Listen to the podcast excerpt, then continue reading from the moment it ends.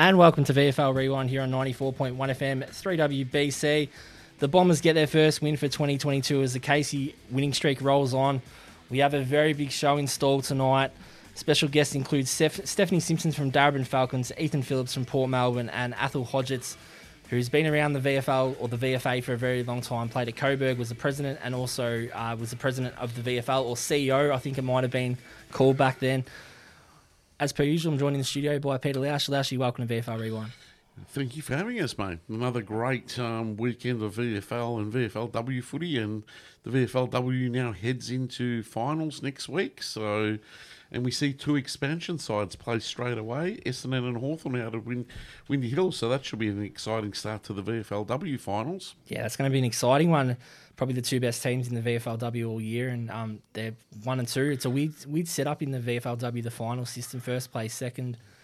But I guess it gives it an op- the better teams an opportunity to get in the grand final a little bit earlier. So, yeah, Yeah. the VFLW finals is upon us, so it's come very quick. They've rested. They rested. Both teams rested a fair few of their um, star players, so um, to freshen them up, and I dare say they'll all be back this week for Essendon and Hawthorn. And um, Essendon, congratulations on finishing minor premiers and undefeated as well. They had twelve wins and two draws for the year, and um, the Hawks came in in second spot with. Um, 12 and a draw and a loss, I think. So they um they performed really well. So um I reckon this could be a cracker of a game. Um, so if you've got nothing better to do on Saturday morning, get down to Windy Hill.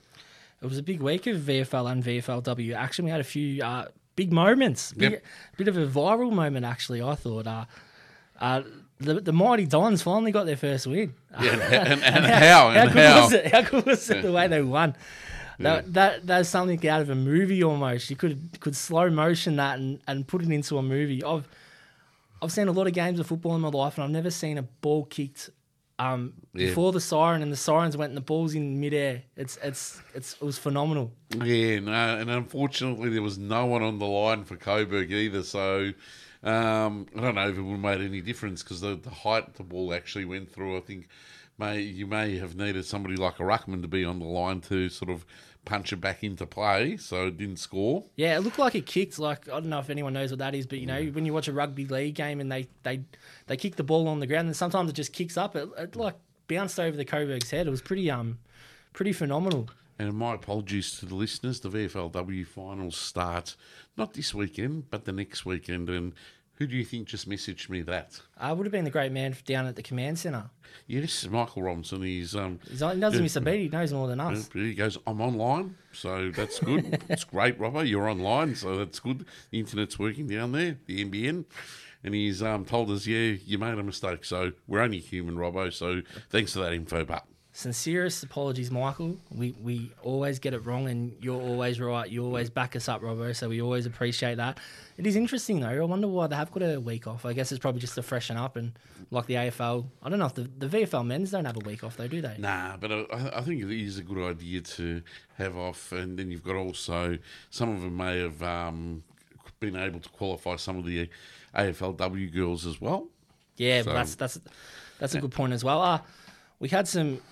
Before we do get in the scores, Laushi, I do want to ask you what was your favourite moment of the weekend in the in the VFL men's or women's?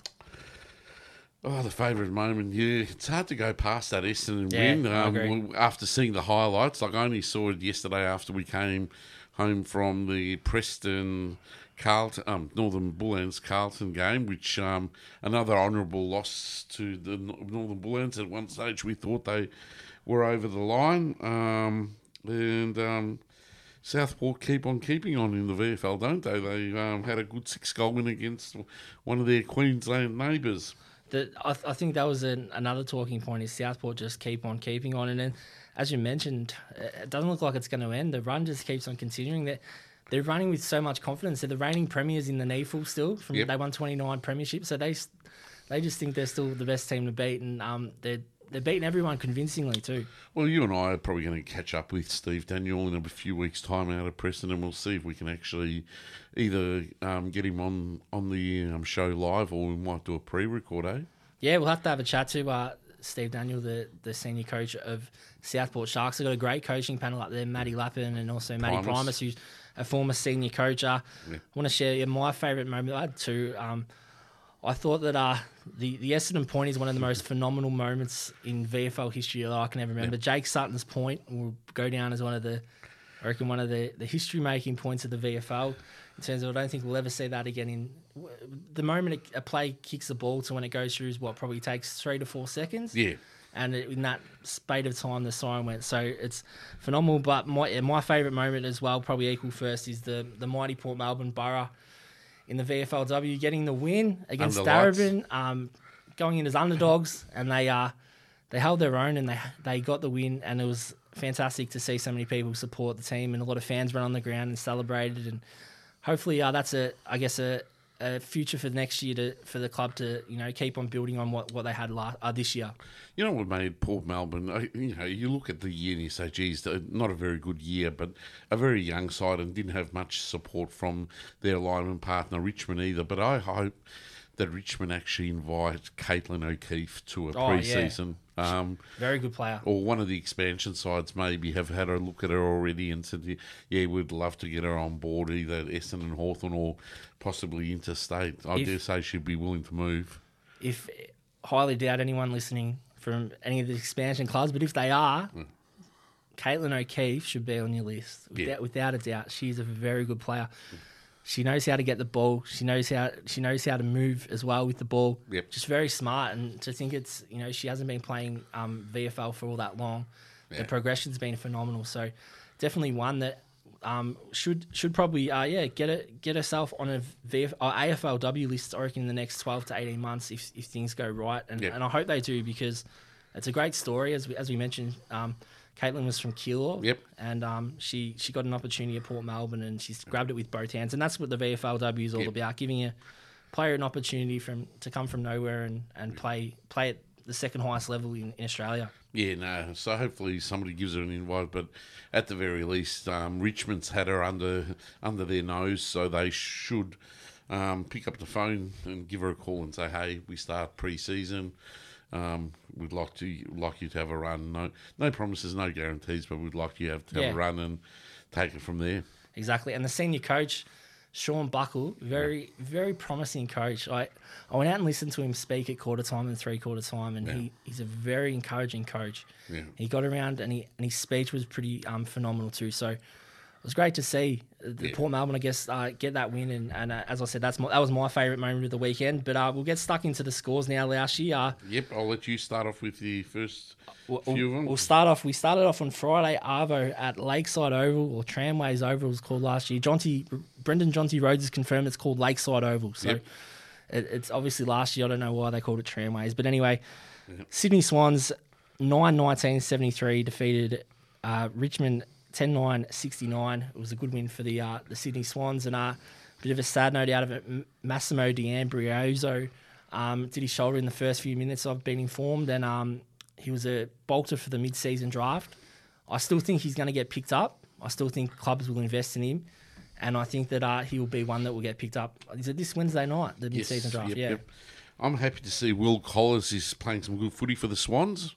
Um, Waratah boy as well. And how about Noah Cumberland? Yeah. Played, played in the VFL and then made his um, AFL debut a few hours later because they had a late withdrawal. So two games for the um, price price of one. No, I won't forget his um, trip to Sydney, that's for sure. That was So- a great story as well. Yeah, it's within five hours. He, he, he actually didn't end up taking the field, but it's classed as a debut. How stupid's that? Yeah, oh, when your medical sub or Yeah, something. it's so silly. Yeah, yeah they, it, you know, I, I hope, I hope that that changes and you have to spend at least um, on on the ground. You have to get onto the ground. So that if it doesn't, I think that if they if they just say that the sub's a sub, and if we can bring him on in the last quarter or in the second half, you know, because it's not Yeah. fair. On a, I think Wanganeen as well for Essendon was a made his debut as a sub, yeah. and I, yeah, it's just a bit Yeah. rough, I reckon. You, you remember you go.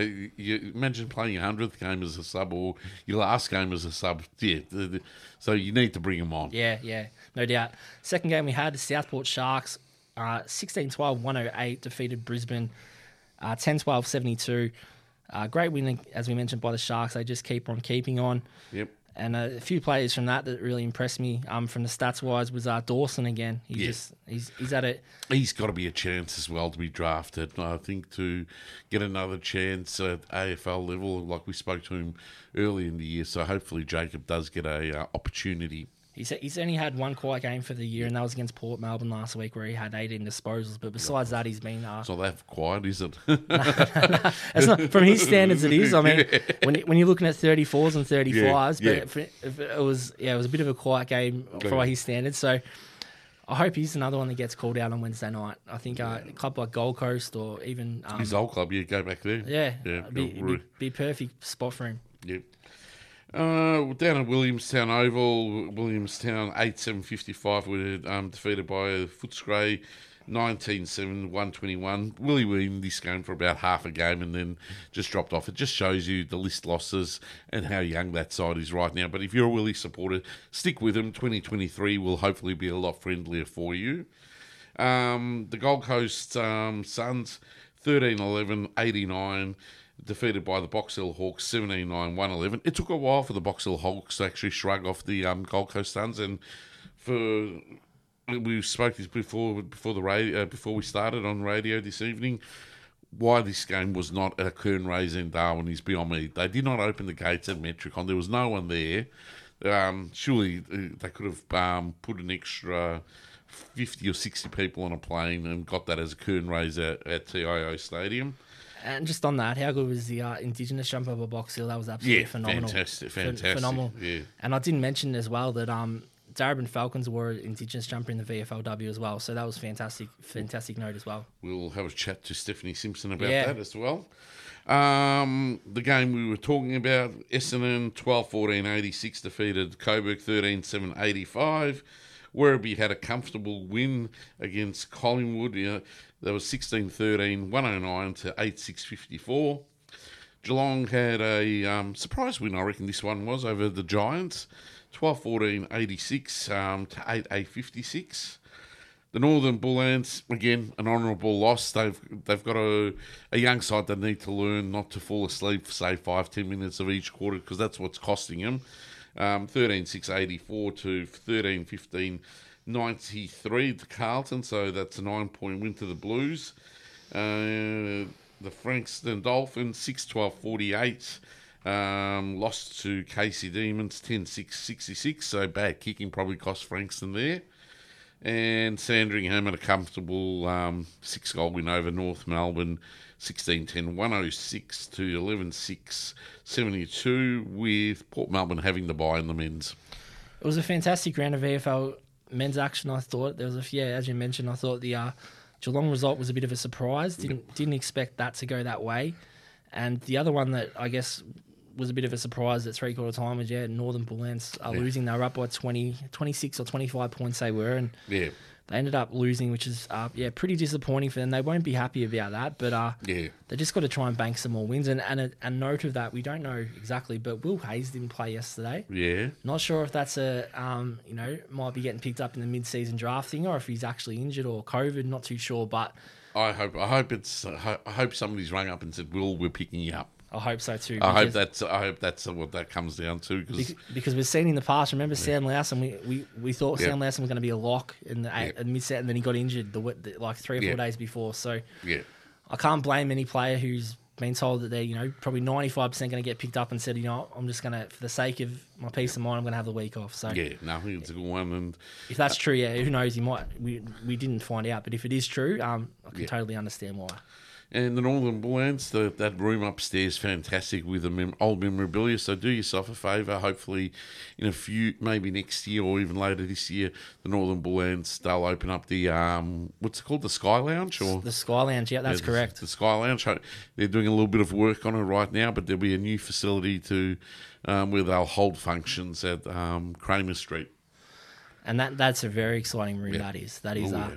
And just before we do get our Steph Simpson on the line after the break, uh, we do have to mention that uh, the season's blown wide open, Laushy. Yep. In one one regard of one part of the our show, and that is the canine ladder. Yes. So we're going to do that in probably six or seven weeks' time once we get a, get our correspondent. We've actually got a correspondent, uh, Laushy. I've just been informed that uh, we've got someone who's gonna gonna be probably doing four games for us, and Yeah. uh, he's going to be probably doing Casey for us, Yep. and um, some of the Queensland teams. And his name is um, Michael Robinson. He's put his hand up and he Yeah. said, "I'm happy to let you guys know what what what the go is." So uh, We we need photos of the menu, photos of the pay price. So no, it's good to see Robbo on board. We don't want to have him indulging every every piece of food up there, so Just- that, wouldn't be healthy. But just give us an idea. rough, rough idea. Yeah, that's all we, we don't we don't want him to you know taste everything, but yeah, just. Yeah.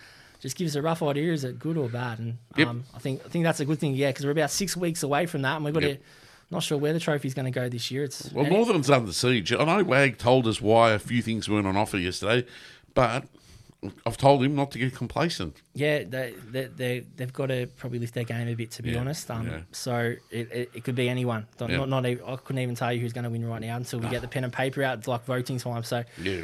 we're going to go to a break now. We're going to be back after the break with uh, Darebin Falcons player Steph Simpson, who played uh, the, the last game of the of the round. Um, so looking forward to a bit of a review Yep. of what, what's gone on at Darebin Falcons this year. You're listening to VFL Rewind here on 94.1 FM, 3WBC.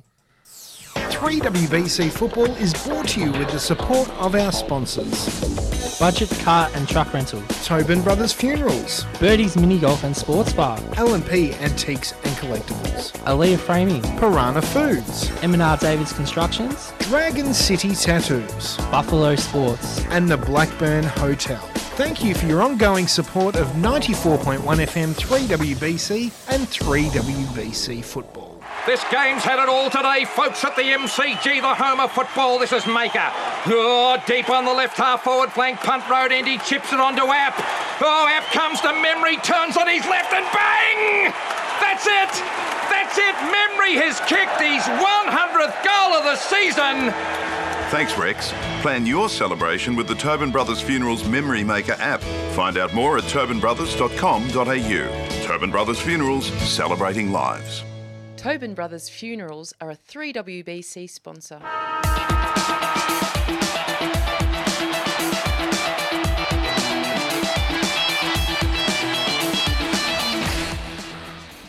And welcome back to VFL Rewind here on 94.1 FM 3WBC. We're at the point of our first special guest of the evening and really enjoyed to get some insight of what's going on at Darebin Falcons. I think uh, if you look back on the season now, I know they'll probably be disappointed they missed the finals, but um, it was a very successful year Yeah, on, on I- previous of last year. Um, yeah. Last couple of years, yeah, last, definitely. la- yeah, definitely last few years. And uh, yeah, we're lucky enough to join by player on the line now, Stephanie Simpson.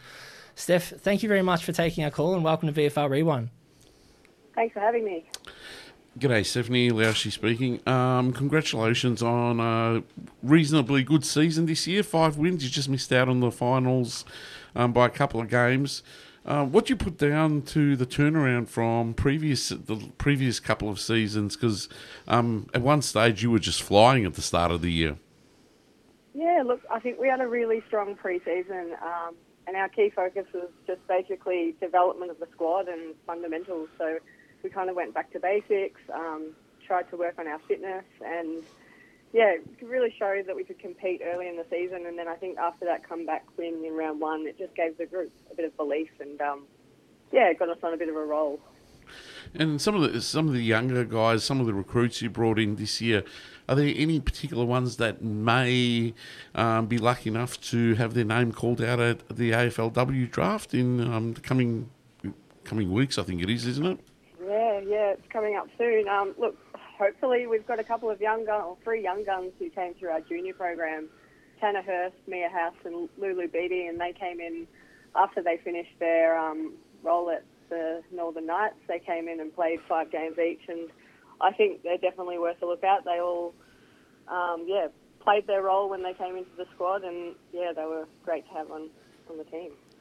At the game on Saturday Saturday evening or Saturday night, whatever you want to call it. Uh, it was fantastic to see the club wore an Indigenous jumper. Can you tell us a little bit about the background of that story and um, how it happened? Because I think it looked really good and looked really strong. It had some nice nice designs through it as well. Yeah, yeah, it was amazing. It's our first ever Indigenous jumper, and um, it was designed by our very own player, Caitlin Haslett and um, Fitzroy Stars player, Rebecca Bell. Um, they met with a group of players and um, people from the club and tried to represent the club, past, present, and future, and everything that it means to us. And I think they did a really good job. It looked amazing, and um, yeah, super proud that we were able to do that, and um, yeah, hopefully we can keep providing inclusion and a safe space for people. It looked fantastic. And just on that, uh, being one of the the few standalone clubs in the VFLW, it must be uh, pretty proud that you can do things like that. And just on that, uh, how is the I guess the club going as a standalone? Is um is it something that I think the club's probably proud of, of being standalone, or is it you know is ever talked about an alignment, or it's just happy to stand on its own two feet? Yeah, no, we're definitely happy to stand on our own two feet. Um, obviously, it's been tough, and it'll continue to be a fight for us to stay in the competition. But um, we're super proud to have a female-only club that yeah doesn't really have that much support from anyone else. We're yeah backed by our great sponsors and the council, and um, yeah we're we're going strong. I think, and I think yeah as long as we can keep the club in the league, I think yeah we'll compete and continue to be a force. You'll have a bit of competition probably in 2024 when the next door neighbour Coburg probably rolls out their VFLW side. Are you ready to sort of have um, Coburg try to raid your stocks, considering you've got such a powerful junior club as well? Yeah, look, uh, yeah, I have um, heard a bit about their program. They've yeah um, providing uh, yeah good program to the players there. Um, I guess we just have to keep on improving our own program and hope that players want to play for our jumper. And um, yeah, I guess that's all we can do. Uh, just a question, I guess now the VFLW season's over for some clubs. Uh, d- is there an opportunity for some of the players to go back and play local, or is it because is that is that a prospect, or to that just most of the players just going to I guess um, just just yeah just have the season oh not the season off, but I guess um, it's a it's a weird situation where all the local footy leagues are still going and um, the VFL's finished. It's yeah a bit of a weird feeling. Yeah. Yeah, so it depends on how many games you've played throughout, throughout the season. So I've definitely played too many to be able to play anywhere else. Um, but if, I, I can't remember if it's seven or eight um, games. But if you've played under that, you're able to go back and play. Um, but if not, then you've just going to wait for next season. Yeah, for one of the veterans uh, of the side, Steph, I did know, I did look at your games I've gone, geez, you only missed two games here because I think you played 12, didn't you? Yeah, Yeah, yep. Um, yeah. I missed two because of COVID. So, Oh, um, yeah, which what can you do? Everyone was in the same boat, but I was just lucky enough to not get that sick. So, So you've been there for a while. How many games are you up to now, roughly? Ooh, so I would be probably 160 something, maybe. wow. Yeah, yeah. so, so you're only uh, if you're on 160 odd, you're only 15 games away from VFL Life membership. So, yeah, hopefully, Oh, uh, wow. hope- that would be a pretty special honour if you can get to that. Uh, yeah, not not that far off. Maybe next year. If, um, Plus one final. yeah, the plus one final. Yeah, so, yeah. very exciting milestone to come. Uh, Yep. Just just talking, I guess, about Saturday night and um at, at Northport Oval. I, I did want to mention um. I- personally, I haven't got to a lot of Darebin Falcons games in the past, but I was blown away at how much support Darebin Falcons had. Uh, can you tell us a little bit about some of your supporters? Because at, at um, Northport, there was I reckon there was at least probably 100, 150, maybe 200 Darebin Falcons players and supporters who all got around the club, and they were quite vocal. So it was very good to see. Yeah, yep. Yeah, I think, um, you know, our supporters are very much a big part of our club. Um, we had our Masters team finish up their game on the weekend and drive on over and um, to support us. So I think once you're a Falcon, you're always a Falcon. And, um, yeah, uh, I think they're all very passionate and they all feel like they belong and they really do. So, yeah, it was great to see on the weekend. How, how, how did you see Kate Tyndall's um, first season as senior coach?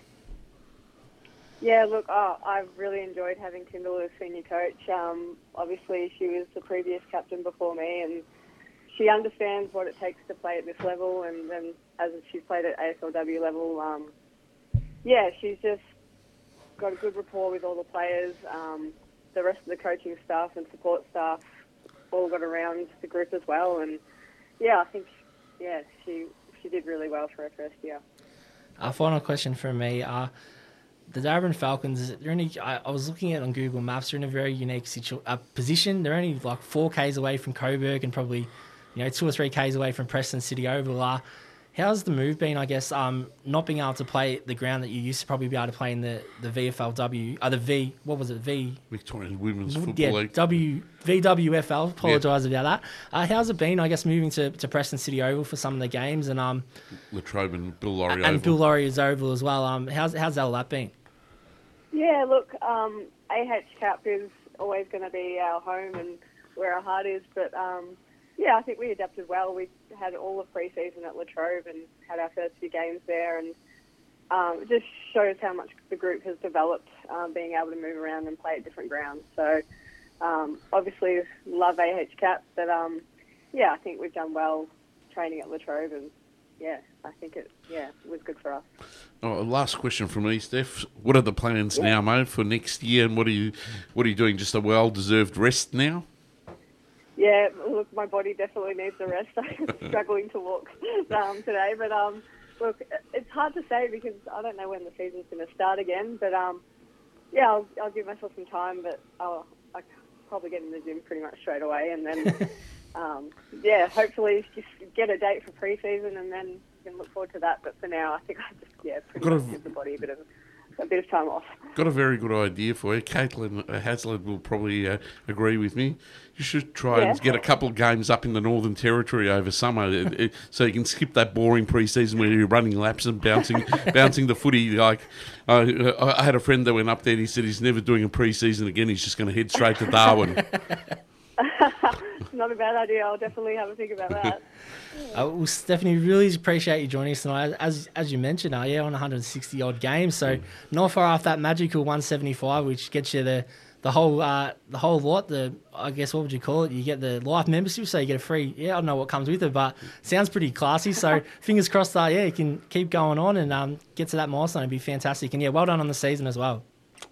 Thank you. Thanks for having me.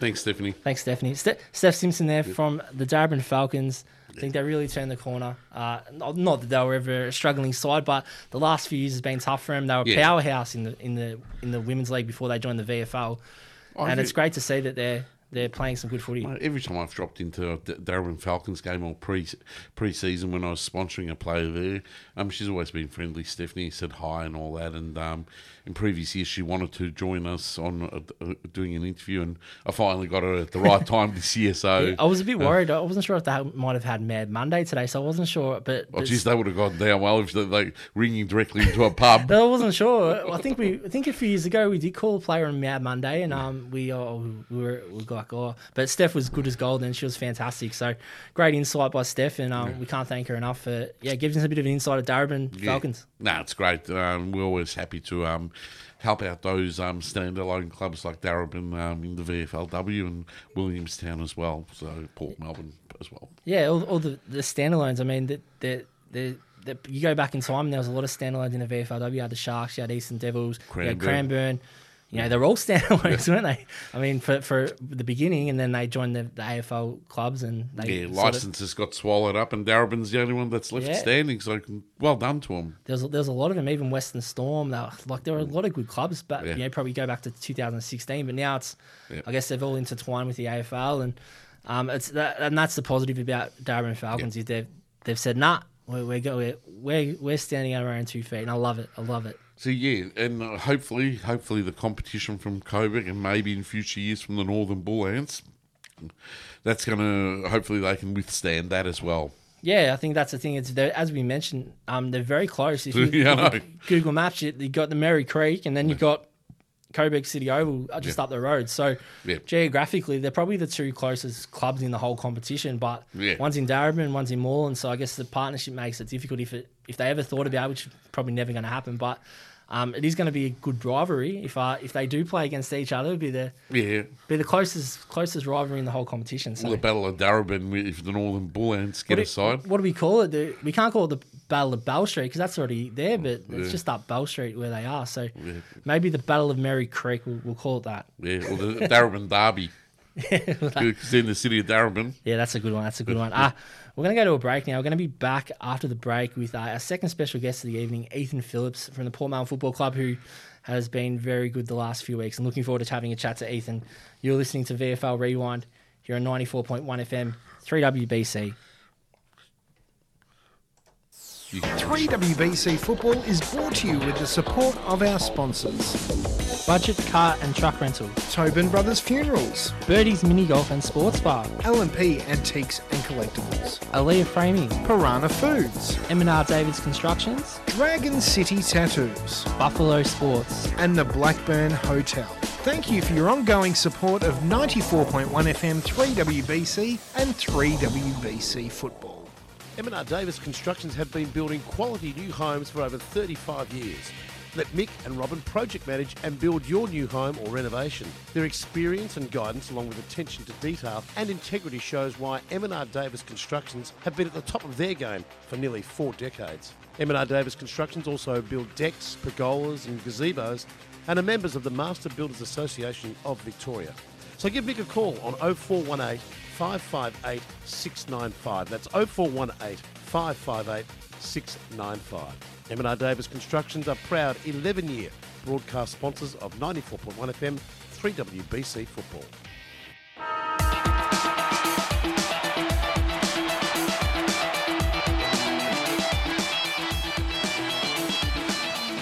And welcome back to VFL Rewind here on 94.1 FM 3WBC. We're at the point of our second special guest of the evening, and this man has had an absolute phenomenal 2022. Marks galore. Probably the best way, way to describe him, Marks. He just loves Marks. I think he's had 50 marks in the past f- four weeks and absolutely in red hot form. And he joins us on the line now, Ethan Phillips. Ethan, welcome to VFL Rewind, and uh, thanks for joining us. No worries. Thanks for having me, boys. G'day, Ethan Laushi speaking. Um, have you seen your season, the team's season, and the change of coach um, in 2022? The difference between Ayresy and Scrubber. Yeah, no, there's definitely um, a difference between the two coaches, that's for sure. It was uh, probably started day one of pre-season when we rocked up and straight away Scott pulled out the computer and started on the game plan, a bit of vision, and not used to with Ayresy, normally just getting us in for a bit of a, bit of a chat about his glory days. But uh, no, it's been, been a good um, change up for the club and been a lot more professional, I think, and taking us to the next level. And in terms of the team sort of form, how we're going, I think we are playing better footy than what our record suggests, and I think we can definitely uh, tidy that up and uh, get ourselves up the ladder at the end of the year. From watching a few of your games, do you reckon it's just sort of um, five or ten minutes here and there in some of the quarters that are costing you dearly? Yeah, that's um, exactly what we talk about teams do almost every week. You know, we almost a quarter on, a quarter off. We play the footy how we want to play, and then the next quarter we just go back into our shells and we're not playing the footy that we want to play. And when we play the footy we want to play, it shows it holds up against the best. Uh, Ethan, I want to ask you about your own game. Uh, as I mentioned off the top, uh, you've taken a lot of marks this year, and it's been great to see. Uh, has the game plan benefited the way you play? Yeah, definitely think so. I think we've uh, put a real emphasis on defence. You know, that's just starting up with the forwards, is getting them putting pressure on, and then the uh, the mids putting their pressure on, and then that allows for that jump kick. And I've been able to been able to read them a bit better than my opponent at times and take a few intercepts. I wanted to ask you as well. Uh, I went through the mid-season draft nominees, and you weren't there. I was, I was a bit blown away. Is, is there any reason you didn't nominate, or you just you just weren't? Yeah, how, how did all that go about? Um, well, no, I just, I just haven't had much interest, mate. So, um, no, no one uh, told me to nominate or anything like that. So, just uh, yeah, I, I've been I've I've been a bit happy with my uh, season. I would have liked a bit more interest for the mid-season, but I guess I just got to sort of take that on board and um, try go to another level to sort of uh, press my case to eventually try play AFL one day. Who are some of the new guys that have really impressed you this year that have come on board um, the uh, Port bandwagon? Um, I definitely think a youngster who has uh, nominated for the mid-season who's a bit of a chance in Will Reinhold. Been um, playing some good footy at the start of the year. Um, I think he's had a bit of a shoulder injury in the last few rounds, but hopefully he can get that right and he can get back to the form he was at the start of the year. And I think, um, yeah, just a few young blokes like Berkey down back and then up forward, swung around a little bit. So it's um, definitely exciting future at Port, I reckon. Yeah, Reinhold's a very good player, no doubt. I wanted to just talk a little bit about young Archie Manton. Uh, other end of the ground, another big key. Oh, not he's he's not huge, but um, he's he's he's very been very impressive this year. I thought in the games he's played. Uh, it must be exciting to have young Archie at the club. Yeah, no, hundred percent. Um, he's, he's probably not your typical uh, six foot five uh, key forward, but he's, he's definitely a big unit. and He throws a few weights around, big arch. But um, yeah, he's he's, an, he's another one who's been um, he's been training well, and he's he's quite hard to play on at training. And I think um, I've seen a couple of times he's kicked a couple of bags of four, so he's uh, got a big future ahead of him as well. What did you guys get up to with the week off, um, training wise, last week and on the weekend? Did the club do anything or the boys get together?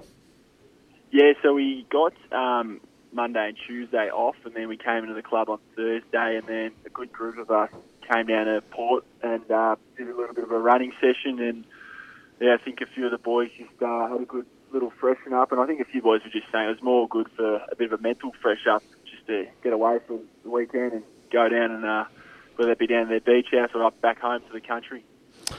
You know, just looking at the ladder, even though you've only got the two wins, it's, uh, it's incredible to think that you're only uh, two or three games out of the eight. So you, obviously now you're sort of reloading for the second half, and um, you, are you guys looking at?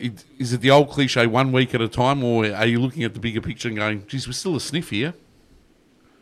Yeah, I'd definitely say we're looking at it one week at a time, and you definitely got to look at it one week at a time. This week, you know, massive game with the uh, the Heritage game against Williamstown. I think there's no uh, love lost between the two clubs, and we're about to go into a dinner with the past players, putting on a bit of uh, bit of a show for us. Just you know, reiterating the, how important this game really is. So we definitely can't look past this weekend, and we're excited for it. Yeah, the biggest rivals are in, in probably the VFA or the VFL now, as it's known. Harvey Hooper, he, he was a backman, I guess, um, in previous years, but I've seen he's probably moved up a little bit to the ground a bit. Uh, how, how have you seen his game this year? Because he's been pretty impressive. Yeah, I was absolutely filthy when we lost him from the back line. Not gonna lie, I've been trying to get him uh, sneaking down back, but uh, he's even been playing up forward a little bit as well, and he's been kicking a few goals. So I think Hoops would definitely be uh, probably leading our BNF at this stage. He's uh, been on fire. Oh, I reckon, I reckon he's, you, you and Hoops and Eli might be uh, the Flemington straight, probably 200 metres ahead of the pack. I reckon. I think you're on the money. Maybe with, with Hoops with his nose in front. no, Temps is always up there, so he'll, uh, he'll be putting on a scope, I reckon, to uh, get himself home in the last few rounds. Such big changes at Port Melbourne um, over the summer. Uh, who are some of your um, assistant coaches there now? Like, uh, it, it, was a real rebuild of the coaching department, wasn't it? Once Gary moved on. Yeah, so we've um, really only sort of uh, kept uh, Greg Ryan around, who's uh, was there from last year, and then um, Scott brought a lot of boys, I think, from down Geelong way. So we've got a um, few new coaches, and obviously I'm loving uh, what they're bringing with uh, Rick O'Toole and uh, Peter Harrington down in the back line. They've um, brought a new side to the game, which I haven't looked at, and uh, they're even better blokes, which suits into the culture that we want at Port Melbourne. And Heath Scotland, he's been there for a couple of weeks. How's he um, contributed? Yeah, no, Scotto, we, uh, he had the iPad out showing a bit of uh, footage uh, tonight, so yeah, like you said, it's just another bloke who brings a different view on the game, and um, like a lot of blokes have been getting to him before training because of obviously 250 AFL games. You know, he's got a few tricks that everyone can um, use to tidy up their game. So I think it's definitely exciting to have him down, and uh, we're looking forward to what he can bring in the back half for us. Yeah, no doubt. Heath Scotland, big addition to the Port Melbourne Football Club. Uh, Ethan, we pr- really appreciate you joining us tonight. Looking forward to yeah. Um, hopefully, uh, the the past players, boys, probably Gary Bryce and Graham Clark are in there. Probably got a big story for you. So Tony Abaya, uh, Tony, yeah, Tony Abaya, hopefully down there. Uh, good luck in the little past players, little story tonight. The rivalry with Willie, and uh, yeah, good luck for the big game on the weekend against uh, the biggest biggest archer rival in the VFL against Williamstown. No worries. Thanks for having me, boys. Thanks, Ethan. Thanks, Ethan. Ethan Phillips, great great guy. Uh, mm think he's pretty pretty humble to be honest. I reckon he, he might be up there in the BNF with uh, Harvey Hooper as well. I'm actually surprised, even though he hasn't supposedly hasn't hasn't had any interest, why he just didn't think, bugger it, I'm going to fill this form out, and who knows, somebody might actually see it and then give me a call. I'll. That's the thing. I'm probably biased, but seeing a lot of his games, I just think he's an absolute star. He, re- mm. he reminds me of a Sam Collins when he was yeah. at Werribee. Um, yeah. He just, he just, it's like, it's like he doesn't have to um, use so much energy. He just knows where the ball's going to go. Yeah. So he just puts himself there, bang, and, yeah. he, and he takes everything. He's very good. Yeah. Very good with his marks. So, uh, yeah, uh, hopefully he can continue his good form, and at the end of the year, hopefully press his case to get onto an AFL list because he thoroughly would deserve it. I think. Oh, fingers crossed. Fingers crossed that he gets an invite somewhere, or even the call and says, "Hey, mate, put your name in the um, draft. We're going to grab you." Yeah, I think that's the thing, and it was interesting what he said about, uh, I guess the the team changing, I guess from being a bit more hands on to a lot more analysing, I guess the with the iPad and um, you know technology and that, which I think um is really exciting because as we know, that's the way the game's changed. I guess in the past probably ten years in terms of it being about um, I guess strategies and zones and all them type of things that we know nothing about, but you know we we we we uh, we try to know, but Yeah. um, yeah, it's it's good. And who would have thought Gary, Gary Ayres telling him about the glory days, mate? A little bit of me time for Ayresy. uh, it's, it's, Gary Ayres is an absolute legend of that Yeah. club. What, a, what an absolute gentleman. And it's good to see him doing well at Montrose as well. Yeah, and it's good to see him still coaching. They've, they've actually snuck into the top five this week in the um, Division One in the Eastern Footy League. So well done, Ayresy. Um, there's a lo- stiff competition, so he's not locked in. But um, That's is that Eastern Footy League Division One. So if Yeah. he wins, he'll go and play like Noble Park. Yeah, and- play against he'll play against Rodney Eden, Robin Nahas, and all those guys. Yep. So that's that's what he's hoping for. I don't know. Um, he was in the local footy show a couple of weeks ago, and he goes uh, maybe one year, two years, or three years, but it it seems like he it seems like he wants to stay at Montrose for a few years. It looks like a pretty good club. They I Yeah. watched that as well and looked in their rooms and they had all these lockers and they had all. it was pretty impressive for a local club. Um, Oh yeah, so it must be a pretty strong club up there in the in the Dandenongs. I think it is just just on at the foothills. Yeah, yeah, just in the foothills of Dandenong. So, yeah, uh, great to chat to Ethan. Uh, yeah, great, great player. And Yep. as you mentioned, Harvey Hooper's been lost from uh, the back line, so he's got- moved up into the middle midfield a bit, and uh, he's a forward as well. So That's good. Uh, Like he's another one that surprised me that a AFL club hasn't taken a punt on and at least given offered him a rookie spot. Yeah, I agree. I agree. He's Is he's he- one, he's very good by foot, very Yeah. smart as well. He Yeah. knows he knows where to position himself, and Like he's 23, 24. It's, um, you know, some players take a little bit longer to mature, and I reckon Harvey's a premiership player as well at Port. So correct. And let's let's hope that somebody springs a surprise and um, grabs him. we've got a few minutes until uh, we get uh, Athol Hodgetts on, so let's talk mid-season draft. Actually, uh, Well, we, we did do a bit of a um, analysis probably about two weeks ago of some of the players, and uh, my my one was I had Ethan Phillips at the top, so Yeah, I'm, I've, I've got no idea. Sometimes I don't know what these recruiters are looking at, but Yep. um, he's obviously um, unfortunately not going to be one. Um, Yep. But um, who are the, some of the others that you reckon are, are a sniff uh, on Wednesday night last year? okay, there will be a little bit of recycling, I reckon, this year. Um, Really, you're yeah. you're normally the you're normally against the third. Oh, your third time lucky. Yeah, not yeah. second. Well, Crocker won't get another chance, the and I don't yeah. think Cavarra will either. And that's um, nothing against those boys; they're pro- pro- probably fantastic blokes. But it's just when you look at the trend, I think Will Fordham's done enough to um, get another opportunity. Uh, uh, Will Hayes is the other one. Will Hayes, Uh, hundred percent. You haven't mentioned the one yet. Uh, uh, uh, Fergus Greene. There we go, uh, waiting for it. Fergus Greene would be another one that I would look at because I think sometimes you've got to spend a couple of years after your first chance. Sometimes you've got to spend a couple of years out of the system uh, uh, to come back in. Like the great story. Remember Josh Mahoney? Oh, what a story that was. Four years out of the system and he becomes a premiership player at Port Adelaide in um, 2000. Uh, when was the year that they won it? 2004. Yeah, 2004, and he was, he Um, was at Williamstown, yeah, he was at four years. Collingwood list, he was Yeah. everywhere, wasn't he? He was, he was back at Willie for four years, and he gets picked up, and then now he's one of the um, good administrators at the Melbourne Football Club. So um, I don't think we'll ever see a Josh Mahoney again, but um, uh, yeah, I think players like um, and Crocker may have done their dash. I know you will say Cavarra was injured most of the time, but he also, I don't know how many games he played at Footscray. We'd need to have a look at that as well in I his reckon it would year. have been under five. So Well, in the VFL, in the Oh, in VFL, the VFL, yeah, in the wouldn't be a VFL. So, and he's a he's a small type of guy. He's a small, um, but he's doing himself no harm. You know the way he's playing right now for the Yeah. Hawks. So Yeah, he's doing himself no he harm. He might be a rookie um, at the end of the year, but um, I probably reckon he need another year out of the system. It, it is interesting though. Um, looking at the, the the list of clubs that nominated, like for example, Carlton nominated about fifteen people for the mid-season draft Yeah. off their VFL list. Um, Yeah. which I you know I was a bit I guess surprised about. They obviously just nominated everyone, and then clubs like uh like Essendon only nominated two. Or it's up to the individual. It's up to the individual. But it's just just interesting how one club nomi- so many people nominated. It's like they all just said we may as well just throw a hat in the ring and You know who else I'd like to see getting drafted? Yusuf Dib from Yeah. North Melbourne.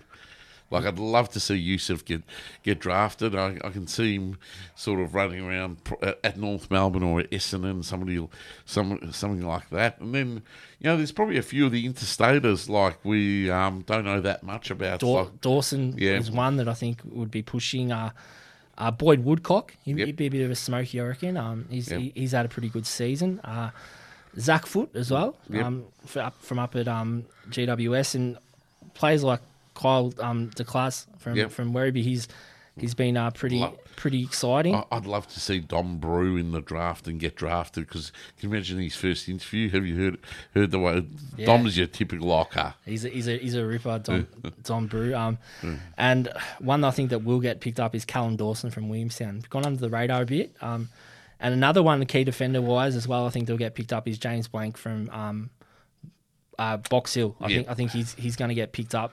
The Yeah. the I guess when we look at the mid-season draft, the, the ones that are, are the key defenders don't really we don't talk about because they No. don't stand out. But sometimes they're the ones that get picked up. So I think he's definitely probably one of the ones that will, uh, will be looked at. And uh, I guess from the Box Hill list as well, uh, potentially uh, someone like yeah Ben Cavarra. I reckon's, I reckon's an outside chance, maybe a ten to one chance, maybe I don't know, bit of a roughy I reckon chance. thousand to one in my book. Um, there's, there's there's a few in there. Even you know you can even throw about Sam Lowson. You know if the club's looking for for a quick midfielder, small forward, he could Um, be one that they look at. We've forgotten one from the Northern Bullants, Mutaz. Yeah, of course. Yeah. Yeah, Mutaz would have to have to be up there, um, and if he doesn't get picked up, he'll get picked up as a rookie later on, later on in the year. So Yeah. I think um, it it could be a good night for VFL. It could- it could be good. a very good night for the VFL. It's only going to be, I think, it'll be between probably 10 and 20 picks all Yeah. up once they, because they've got until tomorrow to announce it. Yeah. Because it's someone who's gone on the long term injury list or um, can be some they can replace them with somebody. So two more names I will throw out though out there is Sam Fowler. I think Yep. he's a bit of a chance, and Liam Reedy if a club's looking to ruckman because uh, Hawthorn are probably going to pick a ruck. I'd, I'd say with with their spot because they're they're pretty depleted at the moment. Bring back Keegan Brooksby, mate. Keegan, hey, that's not a that's not a bad que- bad point. Why didn't they look at someone like Keegan as a bit of a, I guess, a position to just ruck out the end of the year until all the players are back injured? It's not. It's actually a good point, Well, the, well, the happy couple could have been back together again. Um, Abby and Keegan. Yeah, both both at Hawthorn. Yeah, Both were number thirty-one. So why not? Let's let's think out of the outside the square, and we we might as well throw in Ben Cavarra then if you're going to go, go grab Keegan. Yeah, it's a good point. We're going to go to a break now. We're going to be back after the break, though. Really looking forward to um, having a chat to this man. He's been around the VFL for a very long time, or the VFA. Started out at, at Coburg Football Club as a player back in, I think, 90. North Melbourne, actually. Yeah, North Melbourne, um, nine, early 70s, and then went on to Coburg and played a few games. And then uh, won a best and fairest as well uh, at, at, the Coburg Football Club. Going to chat to him after the break uh, in Athol Hodgetts. You're listening to VFL Rewind here on 94.1 FM, 3WBC. Three WBC Football is brought to you with the support of our sponsors. Budget Car and Truck Rental. Tobin Brothers Funerals. Birdie's Mini Golf and Sports Bar. LMP Antiques and Collectibles. Aaliyah Framing. Piranha Foods. M&R Davis Constructions. Dragon City Tattoos. Buffalo Sports. And the Blackburn Hotel. Thank you for your ongoing support of 94.1 FM 3WBC and 3WBC Football. 3WBC Football is brought to you with the support of our sponsors. Budget Car and Truck Rental. Tobin Brothers Funerals. Birdie's Mini Golf and Sports Bar. L&P Antiques and Collectibles.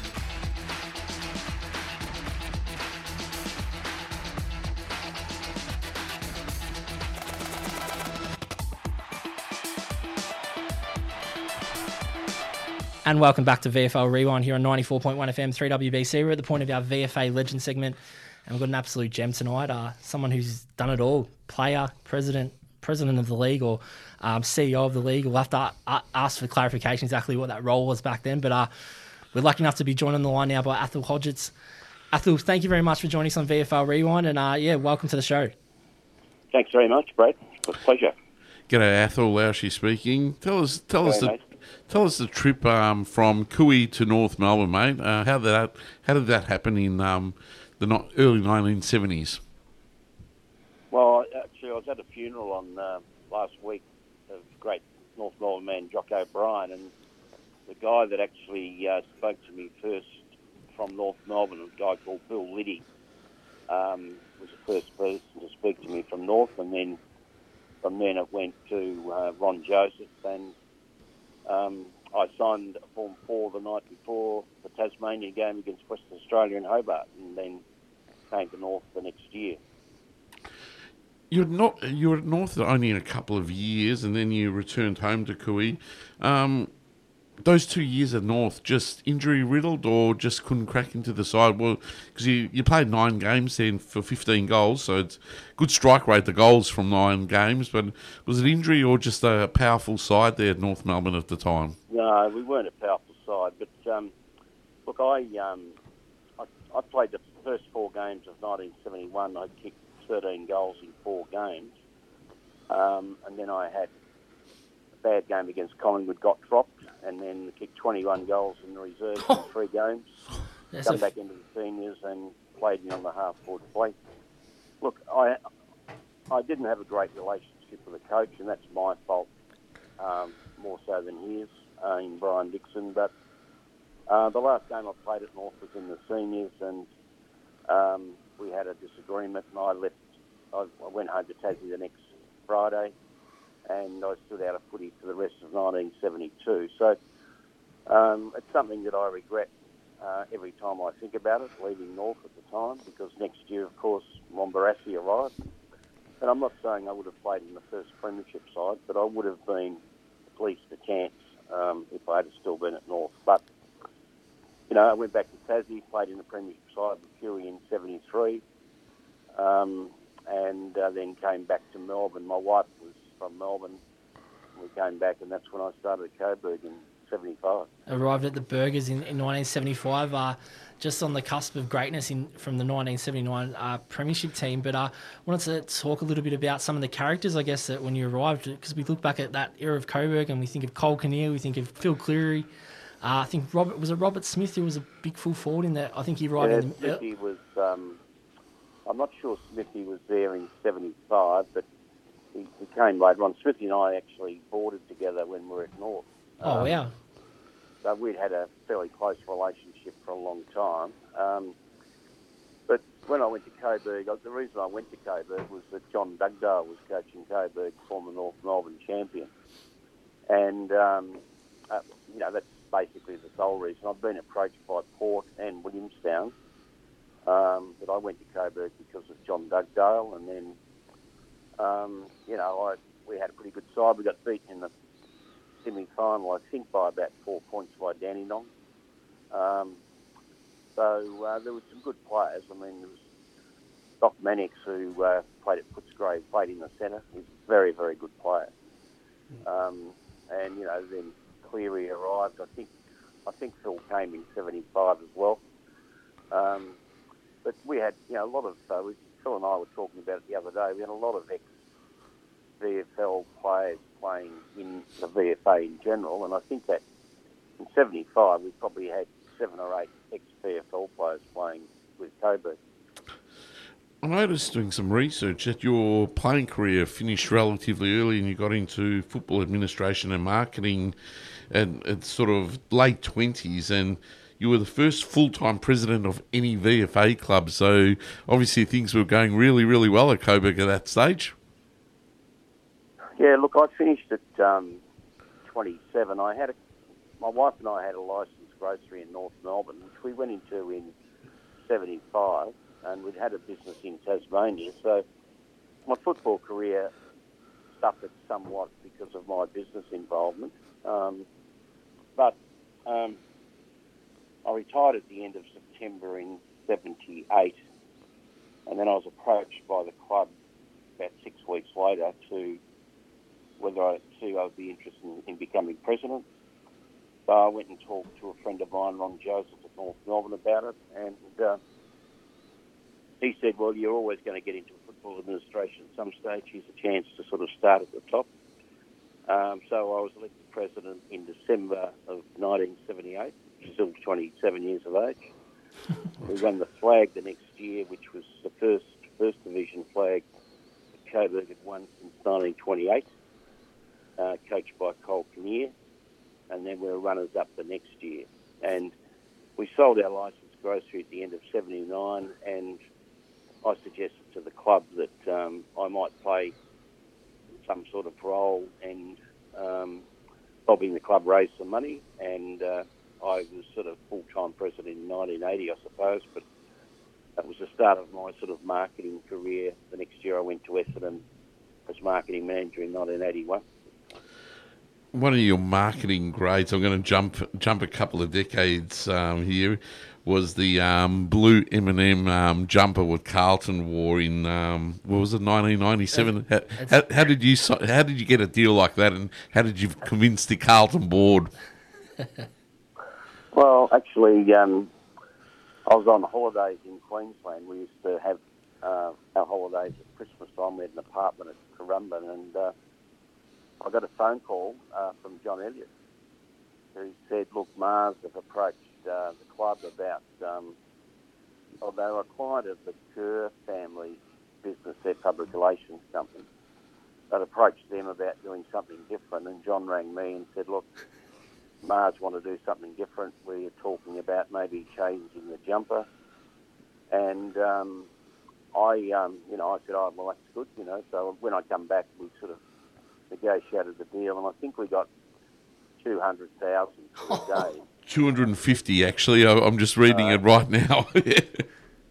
But there was a lot of uh, there's a lot of resentment from the loyal Carlton supporters about changing the famous jumper, and uh, I mean nowadays they change them every five minutes, but back in those days it was unusual, um, which sort of you know we Carlton were prepared to do things that were different. I mean the Optus Oval deal, which I was involved with with Ian Collins. Um, um, that was the first major naming rights to a sporting uh, ground in Australia, and that was a magnificent sponsorship. I mean, Optus have been a fantastic supporter of the club now for over 20 odd years.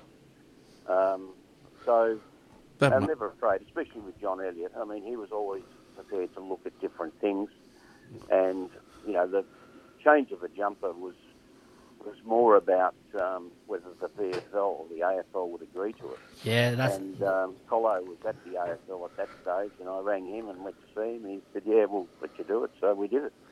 I think Athol that it's if if you had to ask many people what's one of the best marketing moves ever in the VFL of the past probably 30 years, I think most people would have that in their top five. It was absolutely phenomenal effort by Carlton. And, uh, a few other clubs tried and they didn't get the uh, I guess the ground you know they didn't get the attention. I know North Melbourne tried it probably four or five years later, and they did. The Carlton mum hit hit the ball out of the park for six. That was fantastic work by the Carlton Footy Club on that one.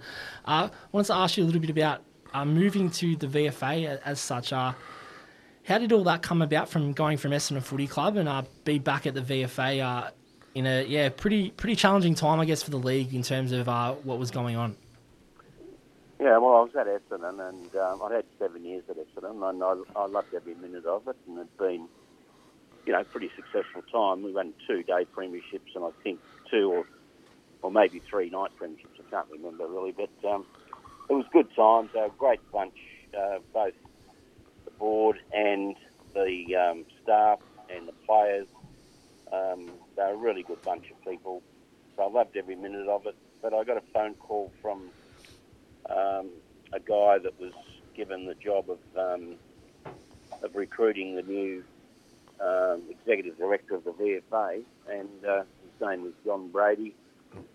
And I got a phone call and said, "Look, would you come and have a chat?" So I went and had a chat to him, and um, I was sort of probably looking for a change, and the challenge of the VFA uh, excited me. And um, in the end, you know, after about a month, we came to terms, and I, I started in uh, the VFA, I think in about November of uh, 1987.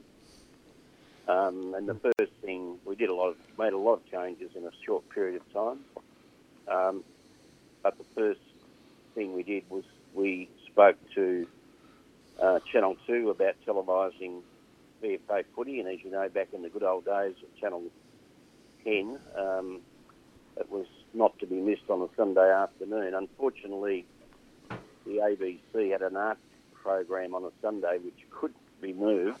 Um, so the only choice we had was to play a match of the day on the Saturday, and that's what we did. We uh, picked one game per week and played it on the Saturday, which was televised live, and of course all the finals. And it was a great uh, boost to VFA football, even though the clubs resented it initially because we're taking home games away from their ground. Um, it gave you know a lot of attention back to the VFA and certainly brought a lot of sponsorship uh, back to the competition. Um, and then we started to pay clubs for playing on in the match of the day, and then eventually we had a very good uh, signage company which took the signs around to the ground. So we started playing the match of the day at home ground. So it, it was a tough time. We made a lot of changes, but I think the standard during that time um, was excellent, and we we won a carnival in Tasmania, which was uh, Queensland ACT, Australian Amateurs Tasmania, and the VFA in '89 by 100. We won the grand final by 120 points. So we took a very professional approach in whatever we did, and um, you know we appointed one-man commissioners on, in the tribunal long before the, v, the AFL did. Um, Bill Della sort of got involved in the umpiring side of things, and I think that improved. And that was really what I was trying to do: was introduce new standards and higher standards uh, for the competition and for the clubs. How did you? There were some really tough times there because you had to turn the two divisions into one division, and as we know, a fair few clubs fell over in the late eighties. Um, how did that um, affect you, and um, how was it telling sometimes a, a, few clubs the bad news that it was all over for them in the um, VFA? Well, we never told the clubs any any club uh, since I, when I was involved that they were finished. I mean, we set some standards and we brought in certain uh, rules um, that we tried to help clubs as much as we possibly could. It was really the clubs that were, were the ones that put up their hand and said we can't go on. And um, uh, I know, look, it's very sad, and you see some really sad moments for people that have been involved in clubs for such a long time. And I remember Sunshine and Camberwell, um, and later on Brunswick, even uh, you know where Keith Greig and Shimmer came from. Yeah. So it's very sad, uh, but it was you know a difficult time. The cost of running clubs are getting more and more getting more difficult to compete for sponsorship. But the competition, uh, you know, I think went through that stage, and when I left, I think there was still 12 clubs playing in First Division, um, and the standard of footy was very good. I thought. Yeah, no, definitely the standard did did improve. How do you see the competition today? Um, would you like to see Victoria have its own state league like South Australia and Western Australia? I know they've got the AFL teams in there as well, but not to the amount that we've got them in. Um, or um, are you quite happy with the way the VFL is right now? Um, oh, look, I think it would be good to have a statewide competition. Um, and I'm not even sure how many sides are in the current competition. But um, I, the thing that really disappointed me was the AFL calling the competition the VFL. I mean, it's not the VFL. Um, VFA is the oldest established football competition in Australia. It was established in 1877. It was the birthplace of the 12 original VFL teams.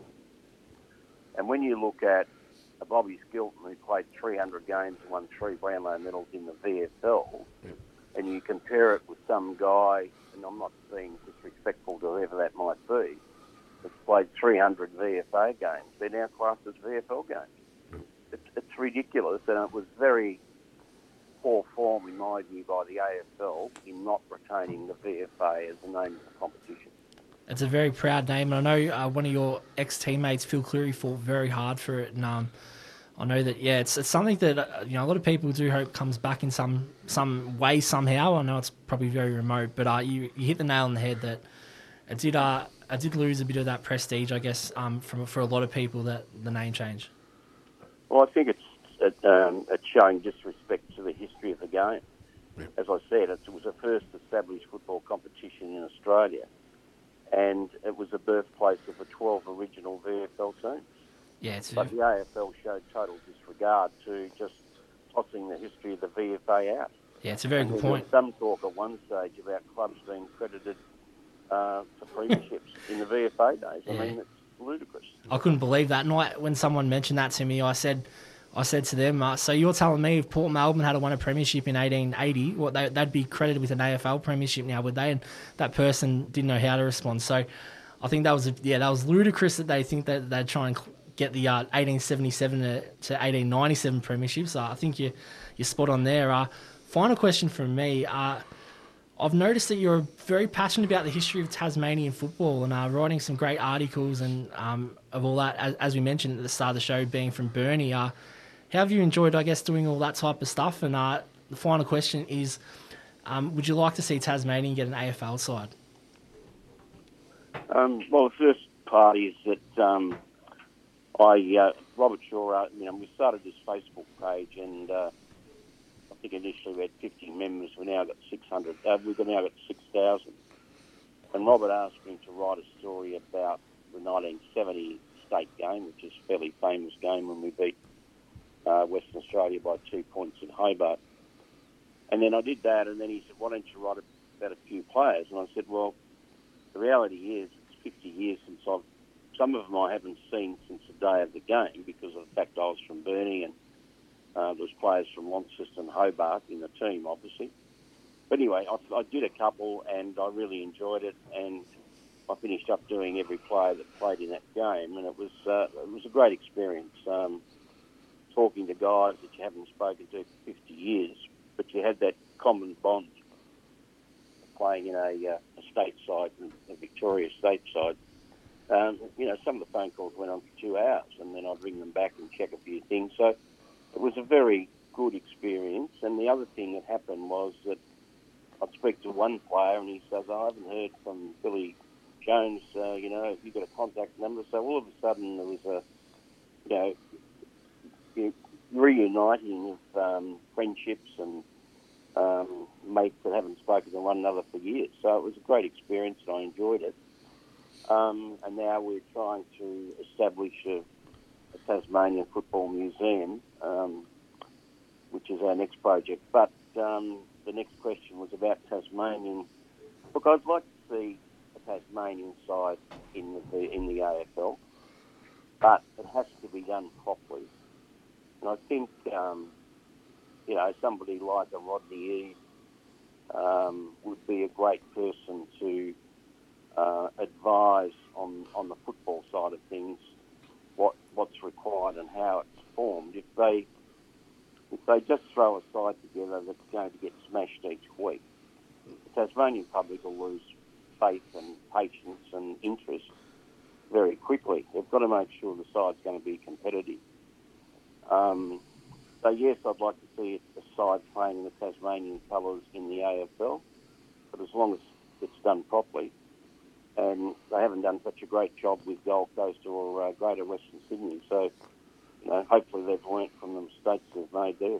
That's a very fair, fair point, Athol, and um, yeah, I think I think you, you you're very spot on in terms of it's got to be done properly, and um, yeah, it's a, a very good point. Uh, Athol, we really appreciate you joining us tonight to talk about the good old days of the VFA, and uh, um, good luck with yeah continuing writing them articles if you do. I- I've I've really enjoyed. Uh, I got a bit out of reading them and learned a lot of stuff. So well done on that as well, and uh, yeah, thank you very much for joining us tonight. It's a pleasure. Thanks, guys. Athol. Thank Thanks, Athol. Athol, Athol Hodgetts, gentleman, uh, Yeah. absolute gentleman. Spoke very well, and uh, yeah, took us through a lot of lot of fa- famous moments as well. With the, the one that stood out, I guess, as a kid was that Eminem jumper. So yeah, Yeah. that was another. I didn't know about that, so that's that was very cool. Yeah, no, he's, he did a few things like you remember that deal with um, Mars all all that way back. Um, then led to another another deal lo- long after Athol had left Carlton because they had Mars on the back of their jumpers for a fair few years. They still may have them on the back of their jumpers, I think. Yeah, not sure. It's funny one about Mars. That, that when when Tasmania were going to join the, the VFL or the AFL in 2009, Yeah. Mars put up money to say we'll be in the major sponsors. So Cadbury? No, it was Cadbury. Mars, but- Mars. Okay, they're not a Cadbury product, are they? Nah, they're a No. complete different opposite. They're the competitor. So Yeah. maybe that was a ploy by Mars. I said we want to Yeah. try and capture Tasmania. But yeah, it's it's a good point um, the- Yeah. the- about the Eminem jumper. He also had a bit of a consultant role to the Western Bulldogs, but um, I think um, we, We- might wind it up for the night. we got uh, we got approval at Yeah. seven fifty nine. I messaged the timekeeper of VFL Rewind. I said, "Have we got permission to go a bit over?" And he said, "Granted." That's all he said. grant- Granted. Yeah, so well, yeah, mate. Any, wait, once it goes, his quarters. Robbo thir- time. This is a Robbo show. 30, 33 minute quarters, and he tried to actually. Um, he gave me all the times of the quarters that he had, and we averaged it out, and it was still thirty three minutes. We- We've gone a bit over time now, but we, we had to get Athol Hodgetts, as we mentioned. He's Yeah. been a bit of a, a legend of the VFL in terms of being an administrator. And when we get them people on, the, they've always got a great insight. So, Laushi, as per usual, thank you very much for joining us. Thank you, and we will be working on Robbo to come back in the studio at some time later on in the year, maybe just before the finals. I Fin- reckon. Fingers crossed. You've been listening to VFL Rewind, and we'll see you all again next week.